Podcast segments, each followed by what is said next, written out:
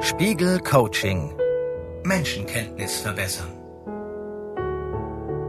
Folge 1 Nach innen schauen. Angenommen, es klingelt und da steht der neue Nachbar an der Tür. Sie sehen ihn zum ersten Mal. Haben Sie sofort einen Eindruck davon, ob er nett ist oder ob das Zusammenleben im Haus eher schwierig werden könnte? Ja, das haben Sie. In Windeseile nehmen wir Mimik, Gesten und Stimme wahr und machen uns ein Bild des anderen. In einer wissenschaftlichen Studie zeigte sich, dass wir innerhalb von Sekunden sogar zu einer Einschätzung kommen, ob da ein sparsamer, sportlicher, konservativer, offener, gewissenhafter oder launischer Mensch vor uns steht. Mit der Menschenkenntnis ist es aber leider wie mit dem Autofahren. Wir neigen zur Selbstüberschätzung. Denn es gibt viele Faktoren, die wir in unser Urteil nicht einbeziehen. Zum Beispiel berücksichtigen wir nicht, dass ein Verhalten nicht allein durch die Persönlichkeit bestimmt ist, sondern auch durch die Situation. Wirkt der Nachbar unsicher, weil er ein schwaches Selbstbewusstsein hat? Oder hat er Angst vor ihrem großen Hund, der auch neugierig zur Tür gelaufen ist, als es klingelte? Wer mitbekommt, was in anderen vorgeht, kann besser auf sein Gegenüber eingehen, wird seltener enttäuscht und findet leichter Menschen, die gut zu ihm passen. Gemeinsam mit der Psychotherapeutin Gitta Jakob hat Spiegel Coaching ein Trainingsprogramm entwickelt, mit dem sie ihre Fähigkeiten schulen, sich in andere hineinzuversetzen und einzufühlen. Um andere Menschen und deren Stimmungen einzuschätzen, brauchen sie vor allem eins ein gutes Gefühl für sich selbst. Wenn Sie also besser verstehen wollen, wie andere ticken, lernen Sie am besten zunächst am eigenen Modell.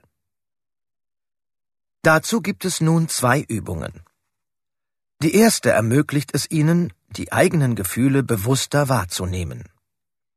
Die zweite hilft Ihnen, subjektive und emotionale Verzerrungen in der Sicht auf andere schneller zu erkennen. Es ist in diesem ersten Schritt ratsam, beide Übungen zu machen. Übung 1.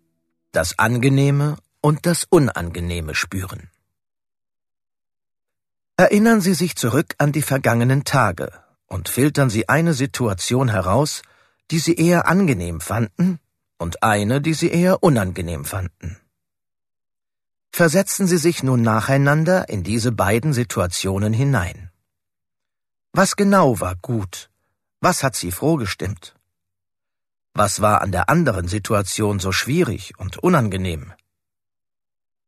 Bleiben Sie bei jeder Szene etwa eine Minute lang und ergründen Sie Ihre Gefühle. Wie fühlen Sie sich? Warum fühlen Sie sich so?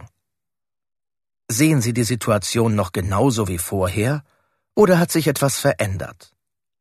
Wenn Sie wollen, notieren Sie dazu ein paar Stichworte. Wiederholen Sie diese Übung in den kommenden Tagen einige Male.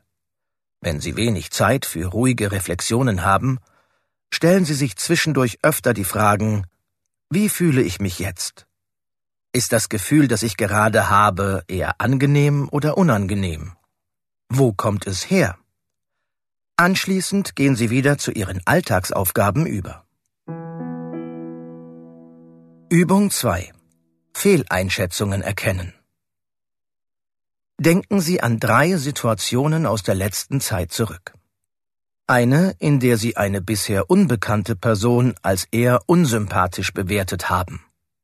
Eine weitere, in der Sie eine Person im ersten Kontakt nett und sympathisch fanden.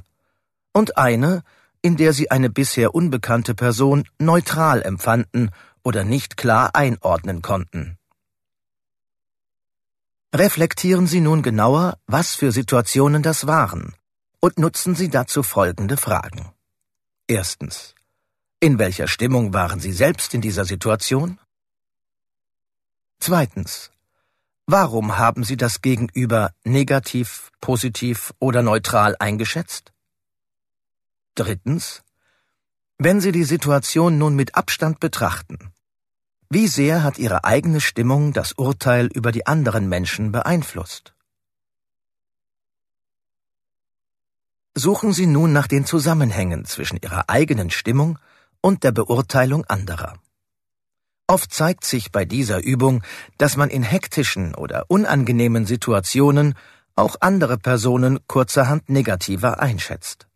In Situationen, in denen es einem selbst gut geht, beurteilt man andere dagegen wohlwollender. Falls sich in dieser Übung ein solcher Zusammenhang zwischen ihrer eigenen Stimmung und der Bewertung anderer gezeigt hat, achten Sie in der nächsten Zeit darauf, wie es Ihnen selbst geht, wenn Sie Menschen beurteilen. Und versuchen Sie ganz bewusst, die anderen ohne diese Verzerrung durch die eigene Stimmung wahrzunehmen. Vielleicht stellen Sie in dieser Übung auch fest, dass die Beurteilung anderer nicht ganz einfach ist, wenn man selbst in einer neutralen Stimmung ist. Dabei ist das keine schlechte Voraussetzung, um andere klar wahrzunehmen. Sie können dann nämlich genauer beobachten. Wie man andere am besten beobachtet und wie man Beobachtungen einordnet, darum geht es in der nächsten Folge. Spiegel Coaching Menschenkenntnis verbessern.